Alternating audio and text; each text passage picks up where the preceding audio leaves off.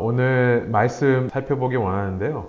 사실 제가 요 이후의 내용을 좀 살펴보려고 하다가 예수님의 이 말씀이 너무 오늘 제 마음속에 좀 강하게 말씀하셔서 같은 본문으로 한 번 더 똑같은 본문을 저희가 살펴보고 아마 지난 시간 내용과 그리 다르지 않은 내용 그러나 한 번 더 강조하고 싶어서 어, 이 말씀을 좀 나누기 원합니다.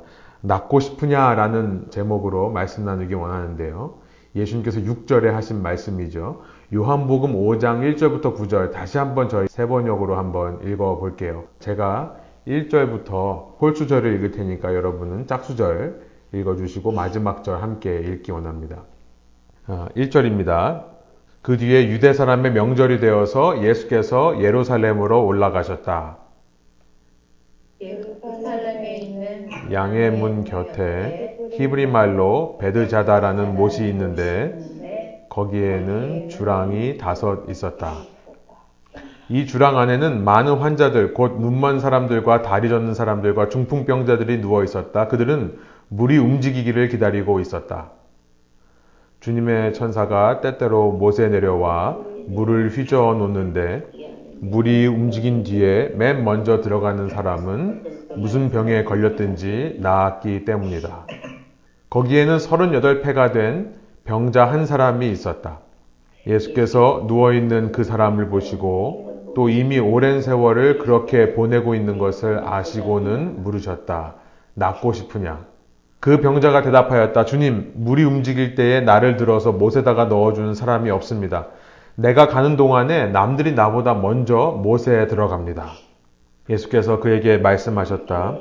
일어나서 내 자리를 걷어가지고 걸어가거라. 우리 구절 함께 읽겠습니다. 그 사람은 곧 나아서 자리를 걷어가지고 걸어갔다. 그날은 안식일이었다. 아멘. 우리 이 말씀을 다시 한번 살펴보기를 원하는데요. 예루살렘 성 안에 베데스다라고 하는 혹은 번역에 따라 오늘 세 번역은 베즈다다라고 번역을 합니다. 사본에 따라서 어떤 데는 베데스다라는 이름을 쓰고 어떤 데서는 베드자다라는 이름을 쓰기 때문에 그렇습니다. 아무튼 그 이름은 그렇게 중요하지 않습니다. 실제로 이제 고고학을 보면 이 예루살렘 성 안에 이 연못 자리가 발굴이 되었는데요.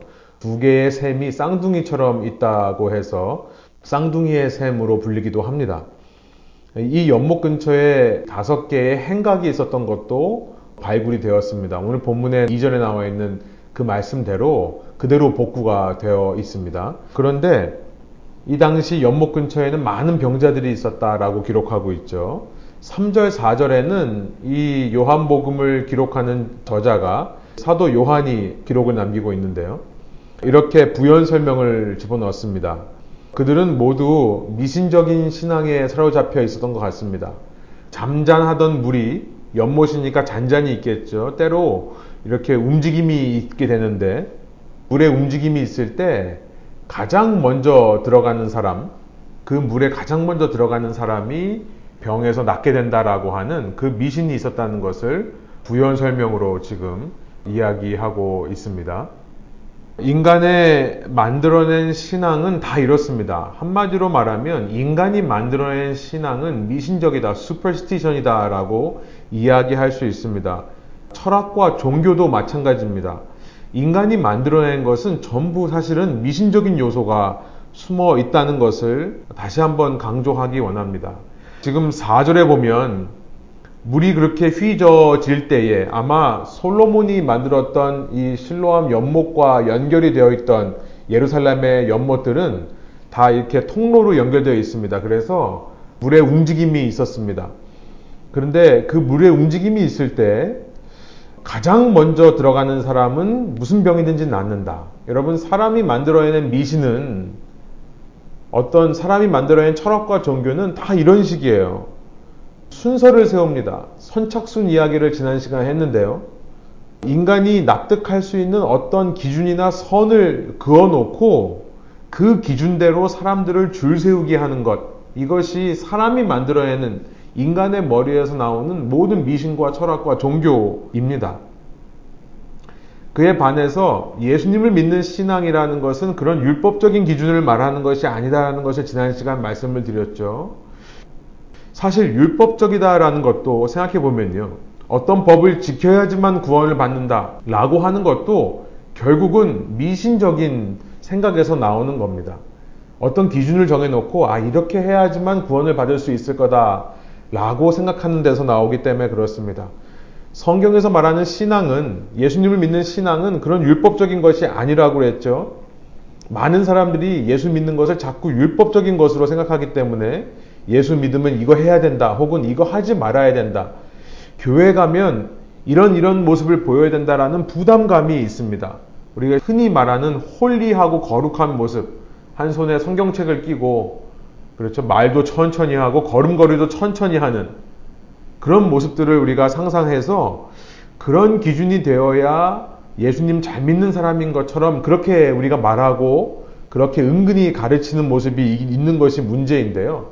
제가 지난 시간에 기독교의 신앙은 딱 이거 한 가지면 된다라고 말씀을 드렸습니다. 그것은 예수님의 마음을 아는 것이다. 일곱 번이나 예루살렘을 찾아가신 예수님.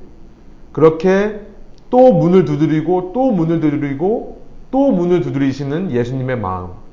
오늘 우리의 삶에 어린아이 같은 모습이 있을 수 있습니다. 우리 삶에 도덕적으로 윤리적으로 완벽한 모습이 아닐 수도 있습니다. 그러나 그럼에도 불구하고 계속해서 나를 찾아오셔서 나를 강권하시고 나를 설득하시고 내 마음 속에 마음문을 열고 들어오시기를 원하시는 그 예수님의 마음을 알기만 하면 된다. 그 마음만 알고 있으면 우리는 실패하고 넘어지더라도 그 예수님의 마음을 알기 때문에 그 가운데서 변화를 갈망하게 되고요. 그렇게 변화를 갈망하는 마음들이 쌓이고 쌓여서 시간의 흐름 속에서 조금 조금씩 우리는 성숙과 변화를 실제로 이루어가게 되는 것입니다. 기독교는 어느 윤리적인 도덕적인 선을 그어놓고 거기에 합한 사람만이 예수 믿기 합당하다라고 말하는 종교가 아니라는 거예요. 제가 늘 어, 외치는 이야기 중에 하나인데요. OK입니다. It's okay not to be okay. 괜찮지 않아도 문제가 있어도 주님 안에서 괜찮다라는 거예요. 우리가 그 신앙을 다시 한번 회복하기를 원합니다. 오늘 나를 향한 주님의 마음을 아는 것. 내가 주님의 말씀에 순종할 때나 혹은 그러지 못할 때라 하더라도 내가 신앙 안에서 힘이 나고 주님 안에서 능력을 행할 수 있는 그런 만반의 태세가 되었을 때나 혹은 그렇지 않을 때라 하더라도 주님의 나를 향하신 변함없는 마음을 아는 것이 기독교다. 그런데 유대교라고 하는 것은요, 이제 5장에서 이 유대교와 예수님을 믿는 신앙을 아주 극명하게 대조해서 보여주기 시작합니다. 이 유대교라는 것은 실은 하나님의 말씀에 기반이 되어 있는 종교입니다. 구약에 나와 있던 하나님의 말씀. 그러나 율법적인 종교가 되어버린 유대교도 결국은 이 병자들이 가지고 있던 미신적인 신앙과 별로 다르지 않다라는 것을 이제 5장이 드러내기 시작합니다. 하나님의 마음은 모르는 거죠. 하나님의 마음은 모른 채 그것이 사실은 그 마음을 아는 것이 이 모든 법들의 본질이었습니다. 이 법을 주신 것은 이것을 통해 내 마음을 알라라고 하는 하나님의 뜻이 있었던 것이죠. 그러나 그 마음은 모른 채 겉으로 드러나는 형식만 지켰던 것이죠. 겉으로 드러나는 행동 양식에만 초점을 맞추고 무엇을 하고 있는가, 무엇을 하지 않는가에만 눈에 불을 켜고 보는 모습. 그래서 그 행동 양식이 바르기만 하면 구원을 얻을 수 있다라고 말하는 것은 미신적인 행태와 똑같은 것입니다. 5장을 통해 묻고 있습니다. 그런 유대교가 베데스다 연못의 미신을 믿는 것과 도대체 뭐가 다르냐라는 것을 묻고 있는 것입니다. 그에 대해서는 우리 다음 시간 좀 더 자세하게 이제 9절부터 그 내용을 한번 다루어 보기로 하고요. 9절 마지막에 그날이 안식일이었다는 것을 가리켜서 이제 그 유대교와 미신신앙을 뭐가 다르냐라고 말씀하시기 시작합니다. 그런데 오늘 우리가 다시 한번 포커스하기 원하는 것은 6절 말씀 다시 한번 우리 읽어보기 원합니다. 6절의 말씀입니다. 예수께서 누워있는 그 사람을 보시고 또 이미 오랜 세월을 그렇게 보내고 있는 것을 아시고는 물으셨다. 낫고 싶으냐? 우리 2장 마지막에서 예수님은 사람 속에 있는 모든 생각을 아신다라고 말씀을 했었죠.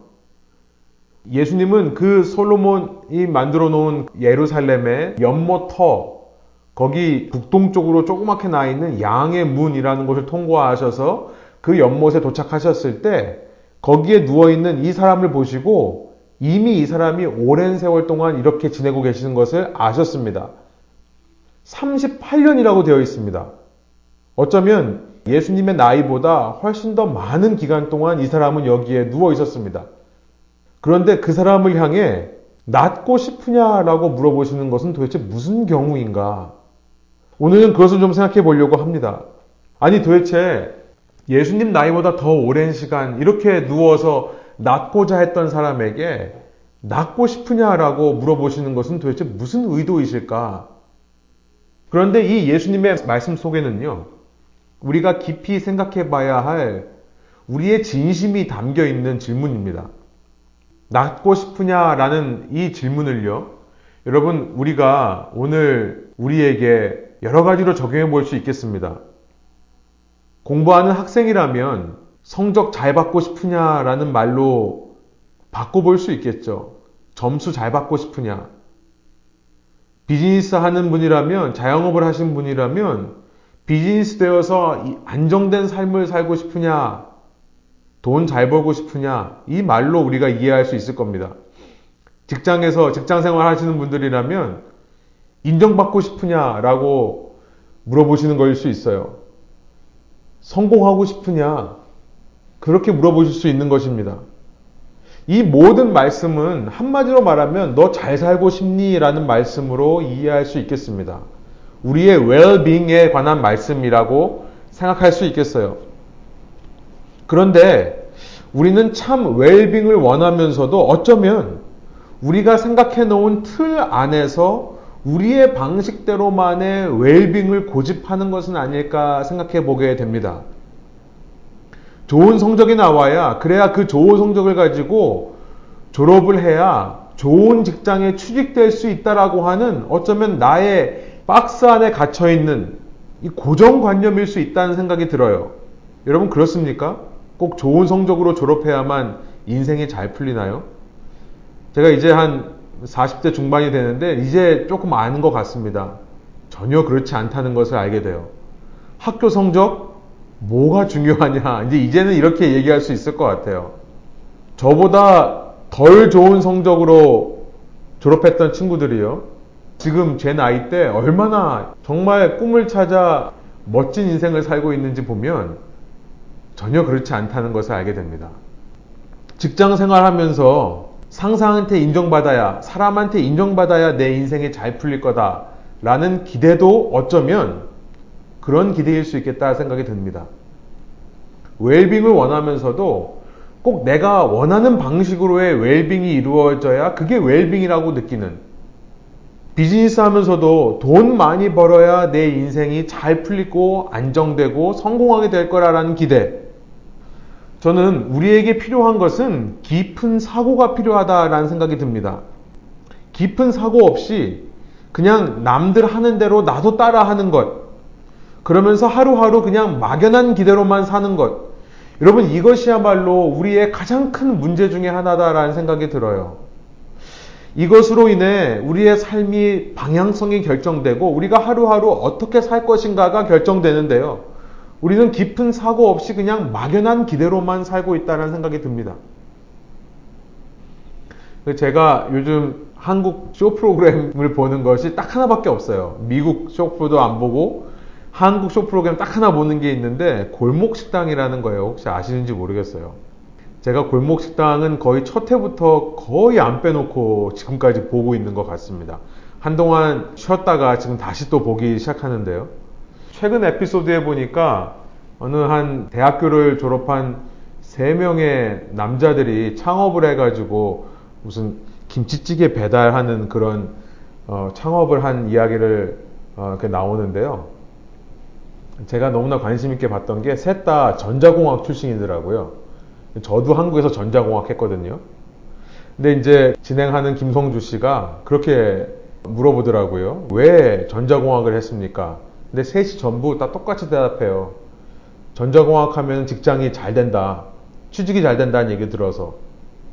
저 때도 그랬거든요. 지금으로부터 20년 전도 그랬습니다. 저도 제가 전자공학을 결정해서 한국에서 대학교를 갔었을 때 전자공학이 뭐 하는 데인지도 모르고 갔어요. 제 적성에 맞는지도 모르고 갔습니다. 딱 한 가지예요. 이거 하면 앞으로 기회가 있다. 앞으로 IT 산업 쪽이 가망이 있기 때문에 근데 가보니까요. 전자공학은 IT 산업하고 별로 관계가 없습니다. 생각 외로 관계가 없어요. 그냥 회로 만들고 막 이런 거예요.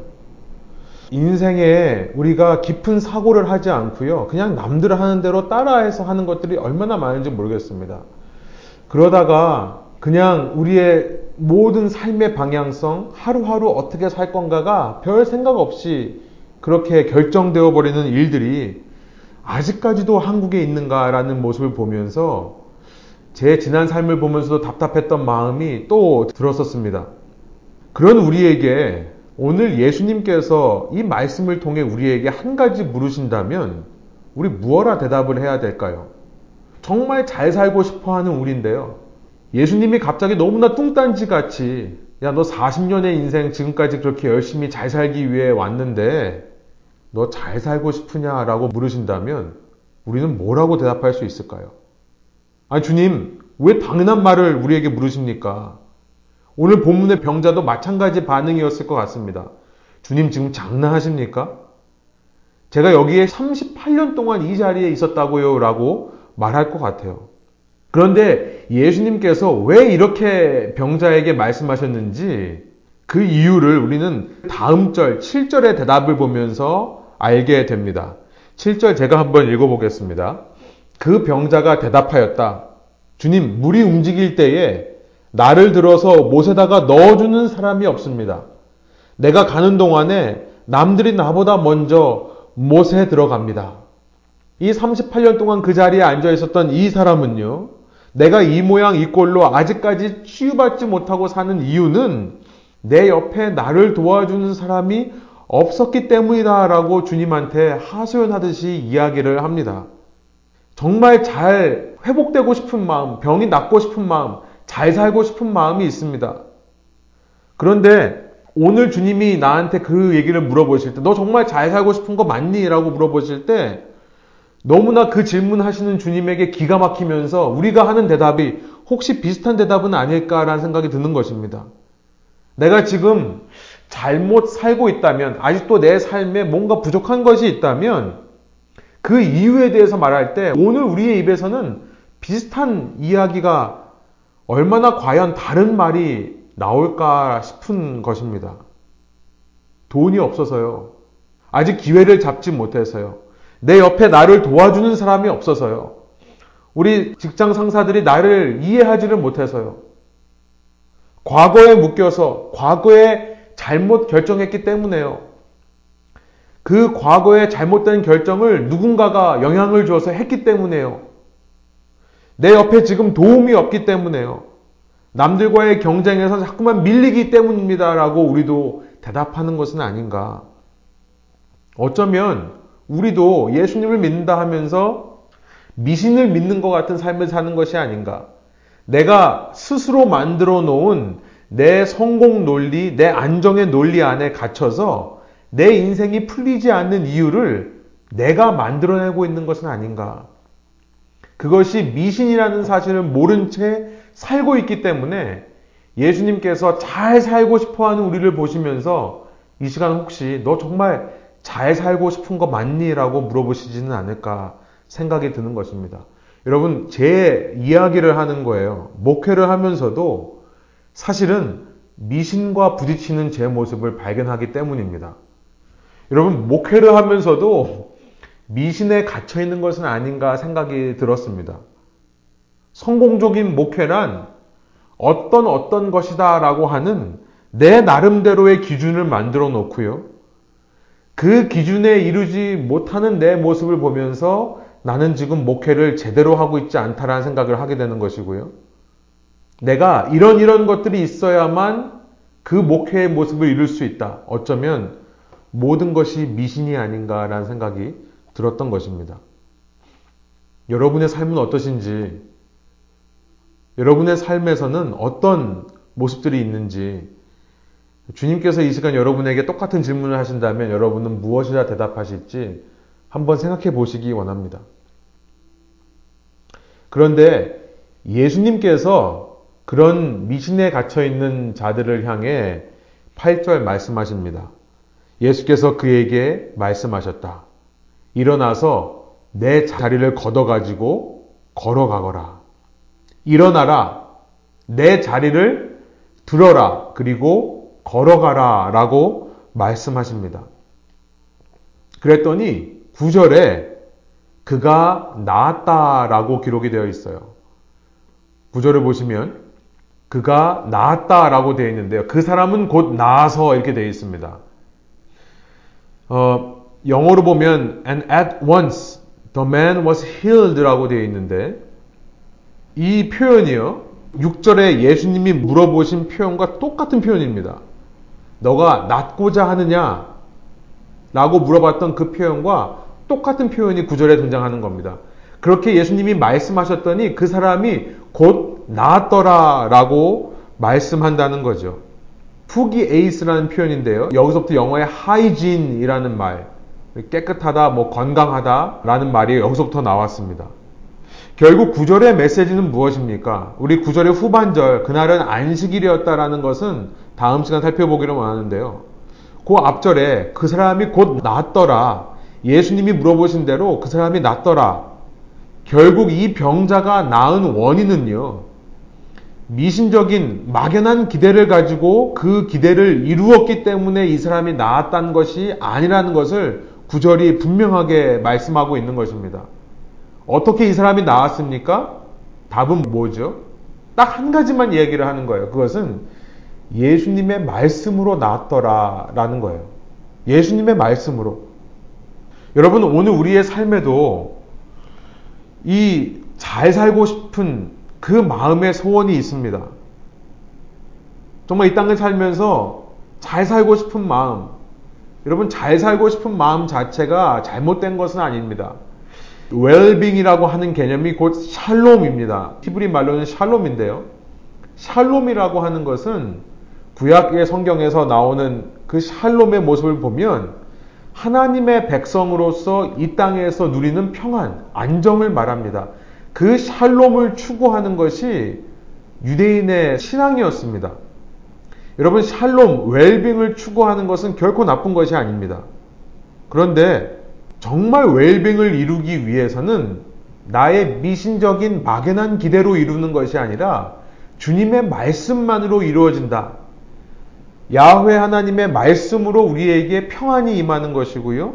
예수 그리스도의 말씀만으로 오늘 우리가 그 웰빙을 이룰 수 있다라고 하는 것을 깨닫는 것이 너무나 중요한 것입니다. 오늘 우리의 삶에도 예수님의 말씀을 따라 순종할 때 우리의 삶에 진정한 웰빙이 있는 것이다. 여러분 그런데 이렇게 말씀드리면 너무나 막연한 이야기 같죠.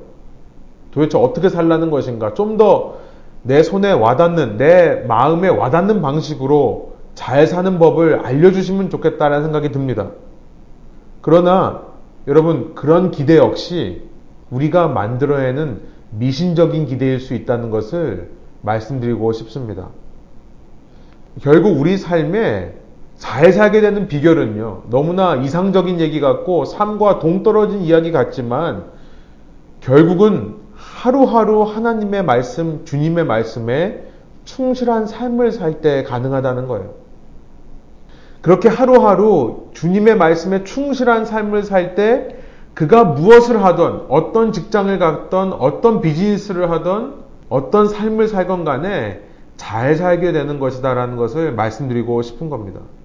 여러분, 결국 우리의 직업이라는 것, 그 직업이 학생이든, 직장인이든, 자영업자이든, 우리의 모든 직업은요, 실은 예수님의 음성에, 주님의 말씀에 충실한 삶을 살 수 있도록 돕는 것이 되어야 됩니다. 이것이 제가 앞서 깊은 사고가 필요하다라고 말씀드린 이유예요. 여러분 우리가 믿음의 교육, 또 신앙 교육, 또 학교 교육을 고등학교 때까지 열심히 받는데요. 실은 정말 중요한 인생의 교육을 교회에서도 가정에서도 학교에서도 받지 못한 채 대학생이 됩니다. 그냥 남들이 하니까 이거 하면 돈 잘 버니까 그 길로 가라라는 말만 듣습니다. 직장을 선별할 때도 돈 잘 받고 미래가 촉망스러운 그런 직업으로 선택하라는 것만을 가르칩니다. 여러분, 그렇게 하면 안 된다는 것을 말씀드리고 싶은 겁니다. 좀 더 깊은 사고가 필요합니다. 그 깊은 사고란 이런 거예요. 어떤 직장을 선택하는 데 있어서 내가 그 직업을 통해 얼마나 예수님의 말씀을 더 분별하고 듣고 실천할 수 있는가. 내가 이 직장을 선택하는 것이 예수님의 말씀을 듣고 순종하는 것과 무슨 관련이 있는가? 이것을 고민하고 그에 대한 답을 찾아내어 지원을 해야 된다는 것을 말씀드리고 싶은 겁니다. 비즈니스를 하더라도 당장 돈벌이가 잘 되는 우리 이민사회에 와서 정착할 때 그냥 눈에 보이는 대로 손에 걸리는 대로 비즈니스를 합니다. 당장 돈벌이를 할 수 있는 직업이어서가 아니라 그 직업을 통해 어떤 주님의 말씀을 어떻게 실천할 수 있을까를 충분히 고민하고 그러고 직업을 택해야 된다는 것을 말씀드리는 거예요. 여러분 이런 이야기가 너무나 중요한데 이런 이야기를 하면 그것은 현실과 너무나 동떨어진 이야기라고 생각을 합니다. 그것은 매일매일 먹고 사는 것과 별로 도움이 안 되는 이야기라고 생각이 들어요. 여러분, 그만큼 우리의 믿음이 이분법적인 사고에 나누어져 있다는 증거이기도 합니다. 결국 우리의 마음 속에 예수 믿는 것은 믿음이고 그것은 교회 안에서만 이루어져야 되는 것이고 교회 밖의 세상에서는 예수와 관계없이 내 힘으로 개척해 나가야 된다는 생각이 자리 잡고 있기 때문에 그런 것이죠. 여러분, 깊은 사고가 필요합니다. 그런 미신적인 사고가 아니에요. 저는 이러한 우리의 모든 이분법적인 사고, 더 나아가서 신앙은 신앙의 논리대로, 세상은 세상의 논리대로 가야 된다라고 하는 우리의 모든 그런 이중적인 생활 방식이 전부 미신에 근거한 거다라는 것을 말씀드리고 싶은 겁니다. 우리의 처음 직장이 무엇이건 간에 우리의 다음 직장이 무엇이든 간에 내가 어떤 비즈니스를 다음에 해야 되건 간에 내가 이 다음에는 어떤 사람을 만나야 되는가 우리의 다음 관계가 무엇이건 간에 여러분 예수님의 말씀이 기준이 되기를 소원하는 것입니다. 우리가 자꾸만 미신적으로 생각하면요. 철저하게 이중적으로 갑니다. 지난 시간에 말씀드린 것처럼 두 가지로 흐르게 되어 있습니다. 한쪽 극단은 율법주의입니다. 금욕적인 모습이에요.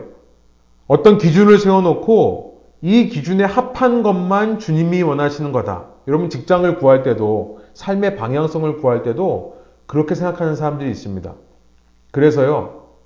죄송한 말씀입니다만 정말 예수님 잘 믿는 사람들은 전부 목회자 되려고 하는 성향이 있는 것 같아요.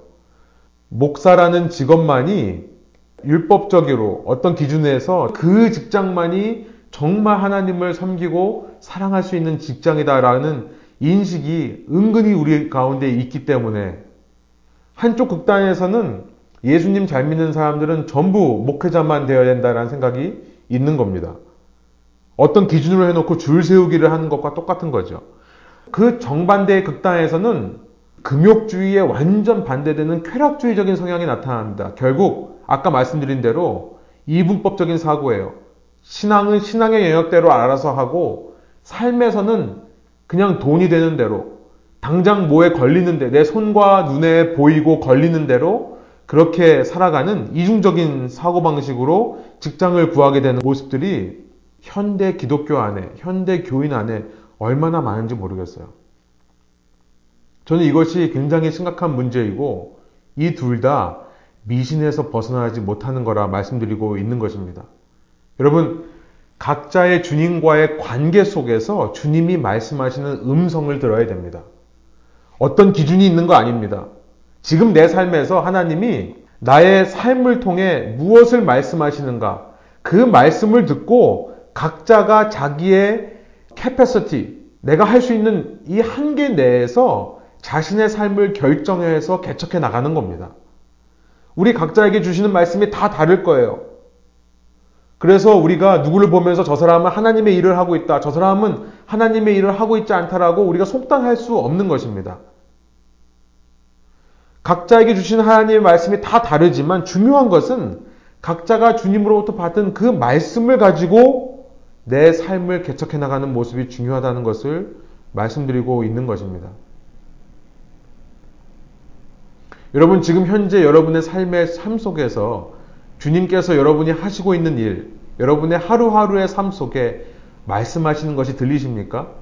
여러분의 삶이 그 음성을 듣는 것에 지금 도움이 되고 있습니까? 아니면 어떤 율법적인 기준으로 혹은 완전히 쾌락적인 기준으로 살아가고 있는 모습은 아닙니까? 제가 이 사무실에 나오면서 링컨 스퀘어를 지났는데요. 지금 사무실 안에도 노래가 울려 퍼지고 있습니다만 크리스마스 시즌이 되면 온 동네방네 흘러나오는 노래 가사들이 있죠. 참 많은 크리스마스 캐롤 같은 seasonal한 music을 듣는데요. 결국 가만히 들어보면 모든 노래가 다 똑같이 한 가지만 이야기를 합니다. 우리의 소원에 대해 이야기하고 있어요. 산타가 뭐 하는 사람입니까? 우리의 소원을 들어주는 사람입니다. 전부 노래 가사가 이런 거예요. Make a wish 혹은 dream come true.